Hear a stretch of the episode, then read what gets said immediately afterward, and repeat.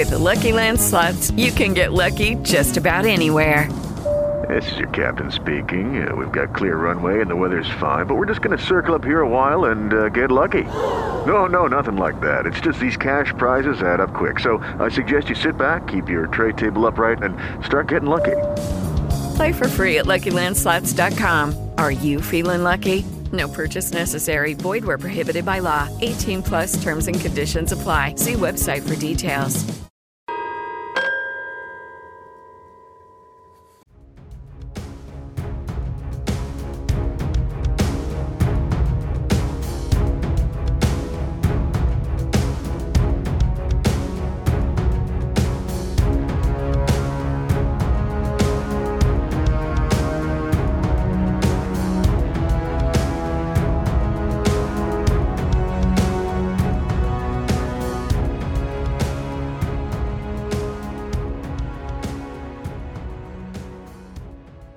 Florence è un piccolo agglomerato di case all'interno di un'area ricca di foreste e fa parte della contea di Ravalli che a sua volta conta circa 40.000 abitanti. La cittadina fu originariamente fondata alla fine del 1800 da immigranti irlandesi provenienti dalla vicina Missoula Florence si trova nel Montana, uno stato nel nord degli Stati Uniti. La zona è molto frequentata da escursionisti per le molte attività all'aperto che si possono praticare.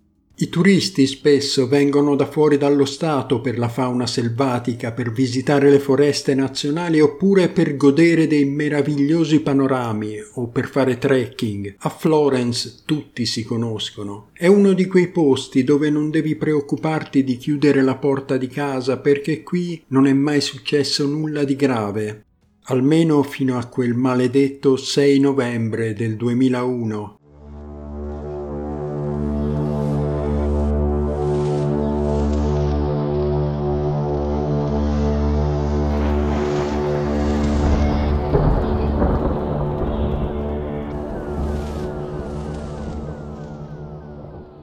La US Route 93 attraversa Florence ed è la principale arteria che dà vita alla cittadina. Disseminati lungo i lati ci sono i vari negozi e ristoranti che supportano l'economia di questo posto. C'era anche un salone di bellezza in città. L'edificio in cui si trovava attualmente il negozio era stato un tempo l'ufficio postale di Florence e come tale era circondato da finestre.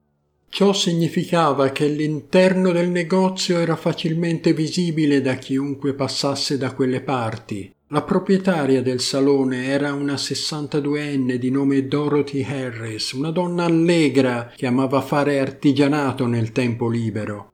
Il negozio, chiuso la domenica e il lunedì, era aperto gli altri cinque giorni della settimana. Dorothy di solito si recava in banca il martedì mattina, poco prima di andare ad aprire il salone per l'inizio della nuova settimana.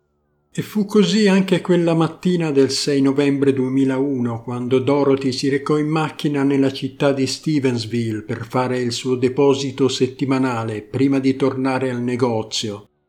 Erano circa le undici quando una cliente abituale entrò nel salone dalla porta sul retro per il suo solito appuntamento. Capì che c'era qualcosa di strano quando sentì un silenzio irreale. Solitamente la voce allegra di Dorothy, la titolare, riecheggiava in tutto il negozio, ma quella mattina non era così. La cliente fece qualche passo all'interno per poi bloccarsi di colpo, dopo aver visto un corpo sdraiato per terra in un lago di sangue.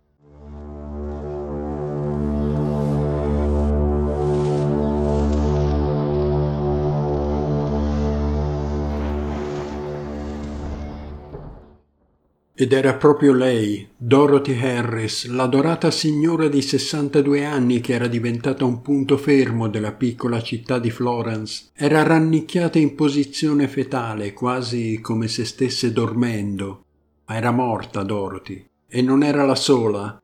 La cliente scavalcò il suo corpo per raggiungere il telefono e chiamare i soccorsi. Non sapeva che c'erano altri due corpi nel retro del salone corpi che gli agenti trovarono dopo aver ispezionato tutti i locali al loro arrivo. Le altre due vittime erano Brenda Patch e Cynthia Paulus, due donne che si erano trovate nel posto sbagliato al momento sbagliato. Brenda era una donna di 44 anni che lavorava all'interno del salone come manicure. Cynthia Paulus era invece una cliente abituale di 71 anni, aveva un appuntamento fisso per venerdì mattina, ma aveva cambiato i suoi piani per andare a una partita di basket dell'Università del Montana più tardi quella sera. La polizia ipotizzò in seguito che le due donne fossero rimaste da sole nel negozio quando arrivò l'assassino. L'uomo potrebbe averle costrette a nascondersi nel ripostiglio in cui furono poi trovati i loro corpi. Lì probabilmente le costrinse a inginocchiarsi prima di porre fine alle loro vite in modo violento. Si pensava che Brenda Patch e Cynthia Paulus fossero state le prime ad essere uccise, poi sarebbe toccato alla proprietaria del salone, Dorothy Harris, tornata al negozio pochi minuti dopo, la titolare fu uccisa sulla porta da cui era entrata con le stesse modalità delle altre due vittime, insomma una morte di una violenza inaudita. Secondo gli investigatori tutte e tre le donne erano state assassinate con uno strumento affilato. A tutte e tre era stata tagliata la gola con profonde incisioni che rendevano particolarmente macabra quella strage. Tutti i poliziotti coinvolti nelle indagini concordavano sul fatto che quella era la più cruenta scena del crimine che avessero mai visto, anche per la grande quantità di sangue che era presente un po' dovunque. Fin dall'inizio quel crimine aveva scioccato tutti coloro che vivevano nella città di Florence e nei dintorni. Questo piccolo paese che contava meno di mille abitanti era abituato a piccoli episodi di delinquenza ma un crimine violento come quello non si era mai visto, specialmente perché commesso lungo la strada più trafficata della città, in pieno giorno. Gli investigatori dello sceriffo della contea di Ravalli iniziarono a esaminare i rapporti personali e professionali delle tre vittime, Dorothy Harris, Brenda Patch e Cynthia Paulus, ma non riuscirono a trovare nulla che li potesse aiutare nelle indagini Furono esaminati i rendiconti finanziari, le assicurazioni, molti tabulati telefonici e raccolti campioni di DNA, oltre a impronte palmari da un certo numero di familiari, amici e altri conoscenti. Trovarono una parente della titolare del salone che aveva avuto un rapporto controverso con la vittima. In seguito però la donna fu scagionata dopo aver fornito un alibi inattaccabile Eppure era tutto molto strano. Nessuna delle tre donne assassinate era il tipo da avere nemici, specialmente quel tipo di nemici che uccidono a sangue freddo senza alcun riguardo per la vita delle persone. Lo sceriffo Johnson e i suoi uomini faticavano a collegare quell'orribile crimine a una qualsiasi delle vittime, in particolare la proprietaria del salone Dorothy Harris. Gli investigatori credevano che non fosse stata lì quando le prime due donne furono condotte nel piccolo ripostiglio e uccise, quindi era improbabile che fosse lei il principale obiettivo. La donna stava tornando dalla sua banca nella città di Stevensville, che distava circa otto miglia dal salone, un viaggio che richiedeva tra i quindici e i venti minuti in macchina. La polizia fu in grado di stabilire che Dorothy era andata in banca circa 30 minuti prima della scoperta dei corpi, il che significava che le tre donne erano state uccise pochi minuti prima che la cliente entrasse dall'ingresso sul retro e scoprisse quella macabra scena. La donna ricordava di aver visto un uomo vestito in modo strano allontanarsi dalla porta principale del salone. Quella testimonianza fu ritenuta attendibile dagli investigatori perché altre persone confermarono di aver visto quell'uomo misterioso. Fu descritto come un giovane tra i venti e i trent'anni, alto circa un metro e ottanta, con un viso affilato. Per qualche giorno circolò addirittura la voce tra i locali che potesse trattarsi di una donna, L'abbigliamento del sospetto attirò l'attenzione dei media, sembrava che portasse un insolito cappello a tesa larga, forse un fedora oppure un cappello a cilindro. Indossava anche un cappotto di pelle nero lungo fino al polpaccio. Insieme questi due elementi lo rendevano più simile a un fuorilegge del XIX secolo che a un sospettato di omicidio del 2001. Diversi cittadini della zona circostante ricordavano di aver visto quell'uomo allontanarsi dal salone poco dopo l'omicidio. Il giorno in cui i corpi furono trovati nel negozio, gli agenti di polizia usarono un cane addestrato nel tentativo di rintracciare l'uomo vestito in modo strano. Il segugio fiutò le tracce del sospettato sull'erba davanti al salone così come in un vicolo vicino al negozio. L'ufficio dello sceriffo della contea di Ravalli si occupò del caso sin dall'inizio e negli anni successivi chiese aiuto ad altre autorità nel tentativo di catturare l'assassino o gli assassini. Furono contattati membri dell'FBI, dell'ufficio del procuratore degli Stati Uniti, della DEA, del servizio Marshall degli Stati Uniti e di altre forze dell'ordine locali per assistenza. Furono interrogate decine di persone in Montana e anche in altri stati e scritte migliaia di pagine di rapporti, insomma nulla fu lasciato al caso. Sembrava che quell'uomo vestito di nero si fosse fatto strada tra le strade secondarie di Florence e poi attraverso il parcheggio della scuola, prima che l'odore si perdesse in un pascolo vicino, lungo One Horse Creek Road. Quell'area era a circa quattro isolati dalla scena del crimine. Il giorno successivo fu portato fuori un altro segugio nel tentativo di captare ancora una volta l'odore. Il cane stavolta riuscì a fiutare le tracce fino a una casa dall'altra parte della strada e lì si fermò. Il proprietario di quella casa, considerato dalla polizia come fisicamente incapace di commettere i crimini, fu scagionato quasi immediatamente dall'accusa. Tuttavia il percorso di fuga di quell'uomo lasciava agli investigatori molti dubbi. Aveva attraversato la città con abiti strani prima di scomparire del tutto a breve distanza dalla scena del crimine. L'FBI fu coinvolta per la creazione di un profilo dell'assassino. Secondo lo sceriffo Perry Johnson l'aiuto dei federali non servì a molto. Si trattava di trovare un profilo molto comune da quelle parti, ovvero cacciatori e uomini che passavano molto del loro tempo all'aria aperta. Insomma, quell'area era piena di profili simili. Alla fine del 2001 il triplice omicidio del Salone era già sulla buona strada per diventare una leggenda locale. Aveva cambiato quella cittadina forse per sempre. L'illusione di sicurezza era scomparsa irreparabilmente. Nel corso dei mesi successivi gli investigatori e i funzionari che lavoravano al caso si divisero a metà una parte credeva che gli omicidi fossero stati commessi da qualcuno che conosceva almeno una delle vittime.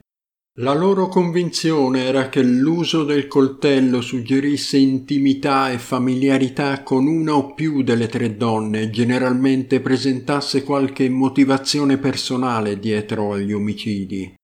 Una parte dei loro colleghi però riteneva che quel crimine fosse il frutto di una casualità, un omicidio insensato motivato da un movente sconosciuto non facilmente decifrabile. Del resto, gli investigatori non avevano scoperto alcun movente, insomma quel delitto non sembrava motivato né da una rapina né da una violenza sessuale. Ben presto quel caso diventò uno dei più importanti e complessi negli archivi dell'FBI. I funzionari non riuscirono a trovare nei loro database un caso in cui ci fossero tre o più vittime uccise senza un motivo apparente, Succede di frequente che la polizia mantenga segreti alcuni aspetti delle scene del crimine o delle indagini, così diventa più facile stabilire l'attendibilità di un'informazione grazie al fatto che si tratterebbe di cose note solo all'assassino e alla polizia. Lo sceriffo Johnson rivelò che gli investigatori avevano un'impronta di un palmo trovata sulla scena del delitto, senza specificare se fosse quella di un sospettato o di un cliente. La strage del salone fu inserita nella banca dati dell'FBI, un catalogo nazionale dei crimini. Johnson e il suo staff ripensarono ai delitti irrisolti con cui avevano avuto a che fare in passato, due dei quali erano stati commessi con l'uso di coltelli. Passarono ore al telefono a parlare con i profiler dell'FBI alla ricerca di somiglianze, ma tutto quello che scoprirono è che gli omicidi di Florence erano un'anomalia. Non trovarono nulla di simile in tutti gli Stati Uniti. Negli ultimi due decenni l'FBI, grazie al lavoro di John Douglas e Robert Ressler, si è specializzata nel profiling degli assassini con l'unità di scienze comportamentali. Come sappiamo, un profiler realizza un ritratto sociologico e psicologico di un assassino, come potrebbe essere la sua vita familiare, il possibile lavoro svolto, il tipo di relazione con le altre persone. Di solito i profiler vengono chiamati in causa quando si presume che l'assassino sia un estraneo, meno nei casi in cui il killer è in qualche modo imparentato con la vittima. In questo ultimo caso è più facile che le autorità locali trovino il responsabile senza aiuti esterni. Gli investigatori locali chiesero aiuto all'FBI in merito all'uso del coltello che l'assassino avrebbe portato all'interno del salone. Le autorità della contea si chiesero se dovessero cercare qualcuno ben addestrato con l'uso di lame, forse un militare. Tuttavia, in una comunità agricola come quella molti cacciatori che frequentavano la zona avevano dimestichezza con i coltelli. Ad ogni modo, sebbene quel misterioso uomo vestito di nero potesse essere coinvolto in qualche modo nella strage, non è detto che avesse ucciso lui le tre donne nel salone di bellezza. È possibile che fosse semplicemente un complice. Per quanto riguardava il movente, poiché gli omicidi erano avvenuti all'interno di un'attività pubblica, la rapina fu presa in esame dagli investigatori. In realtà non fu portato via nulla di valore, l'unica cosa che mancava nel negozio erano due mantelle di plastica, una nera e una dorata, di quelle che i parrucchieri mettono intorno al collo dei clienti per evitare che i capelli cadano sui vestiti. Insomma, più andavano avanti, più gli investigatori si rendevano conto di quanto il caso fosse complicato da risolvere. Nessun movente, nessun testimone, nessuna arma del delitto, niente di niente. Un uomo misterioso vestito in modo bizzarro era apparso e scomparso con la stessa facilità, senza lasciare alcuna traccia di sé. Era davvero lui il killer? E qual era il movente? In anni più recenti il triplice omicidio di Florence non ha mai smesso di tormentare gli investigatori locali. Alla fine fu eletto un nuovo sceriffo, Chris Hoffman. Nel 2005 cominciarono a circolare delle voci secondo cui la polizia aveva individuato un sospettato principale e si stava preparando attivamente per la presentazione delle accuse.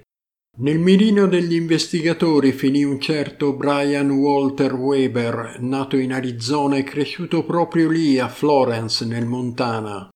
Al momento degli omicidi nel 2001 l'uomo viveva in una città a circa 600 km di distanza dal luogo dei delitti. A quel tempo Brian, che aveva circa 25 anni, era diventato un piccolo delinquente e un abituale consumatore di sostanze illecite. A causa della sua dipendenza aveva iniziato a frequentare un mondo fatto di criminalità e violenza. Quelli che lo conoscevano lo descrivevano come un uomo aggressivo che aveva iniziato a commettere piccoli crimini come rapine e furti. Alla fine però, dopo molte indagini e interrogatori del sospettato, il 22 gennaio del 2010 i pubblici ministeri federali presentarono una mozione per archiviare tutte le accuse contro Brian Walter Weber, in quel documento i giudici riconoscevano di non poter provare la responsabilità dell'uomo nel triplice omicidio oltre ogni ragionevole dubbio. Dopo l'archiviazione delle accuse contro di lui, i documenti del tribunale furono sigillati dal giudice Donald Molloy. Molti nella comunità credevano che questo fosse stato fatto per due possibili ragioni. La prima che gli inquirenti credevano che Weber fosse responsabile dell'omicidio delle tre donne, ma non hanno mai avuto prove sufficienti per condannarlo e lui non ha mai confessato le sue presunte responsabilità. La seconda possibilità considerava che i documenti fossero stati sigillati per proteggere il Dipartimento dello Sceriffo e i pubblici ministeri federali da una rivelazione imbarazzante, I giornalisti locali infatti sostenevano che gli investigatori avessero utilizzato false informazioni per ottenere un atto d'accusa da un gran giurì e sapevano che se la questione fosse stata sollevata in tribunale avrebbe potuto essere impugnata dagli avvocati della difesa, oltre ad avere una rilevanza penale e provocare una ricaduta sulla carriera dei funzionari coinvolti, il vero motivo per cui quei documenti furono sigillati non si è mai saputo. Per quanto riguarda le indagini, un altro uomo entrò nei radar degli investigatori come il possibile autore di quella terribile strage. Lincoln Christopher Benavides era uno sbandato nato nell'Idaho e abbandonato dal padre da bambino. Viveva con sua madre e una sorella, ma iniziò a usare sostanze da giovane, cosa che avrebbe dato inizio a una lotta permanente contro la dipendenza. Fin da giovane divenne l'unico custode della sorella minore e loro due vissero per strada per un periodo di tempo. Benavides ha cominciato ad avere problemi con la legge dall'età di 13 anni e questo ha dato il via alla sua lunga vita criminale. Ad un certo punto le strade di Weber e Benavides si incrociarono e questo fece sì che entrambi venissero indagati dalla polizia. In realtà anche in questo caso non fu possibile dimostrare la colpevolezza del sospetto. Insomma, la strage del salone di bellezza di Florence Montana continua a essere un caso isolato nei registri dell'FBI, nonostante gli sforzi e le energie dedicate alle indagini per arrivare a una soluzione. Pochi casi sono avvolti da un'aura di mistero come il triplice omicidio di Florence. Sono trascorsi molti anni da quando la cittadina del Montana fu cambiata per sempre dai tragici eventi di quel 6 novembre, ma al momento della registrazione di questo episodio la morte di Dorothy Harris, Brenda Patch e Cynthia Paulus resta ancora un mistero irrisolto. Cosa ne pensate di questo caso? È possibile che qualcuno abbia ucciso tre donne in pieno giorno in un negozio in centro città e nessuno si sia accorto di niente? Scrivetemi la vostra opinione nei commenti, mettete mi piace al video e iscrivetevi al canale se non lo avete fatto. Alla prossima!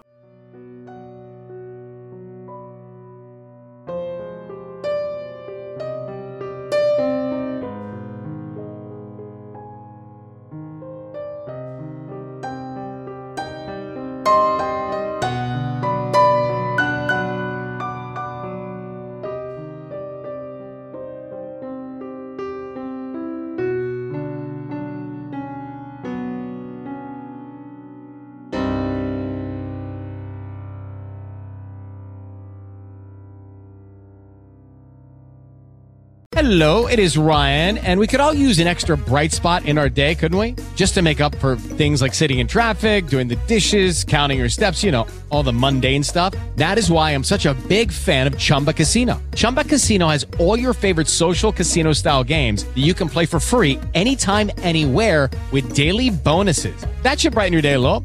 Actually, a lot. So sign up now at chumbacasino.com. That's ChumbaCasino.com. No purchase necessary. VGW. Void were prohibited by law. See terms and conditions. 18 plus.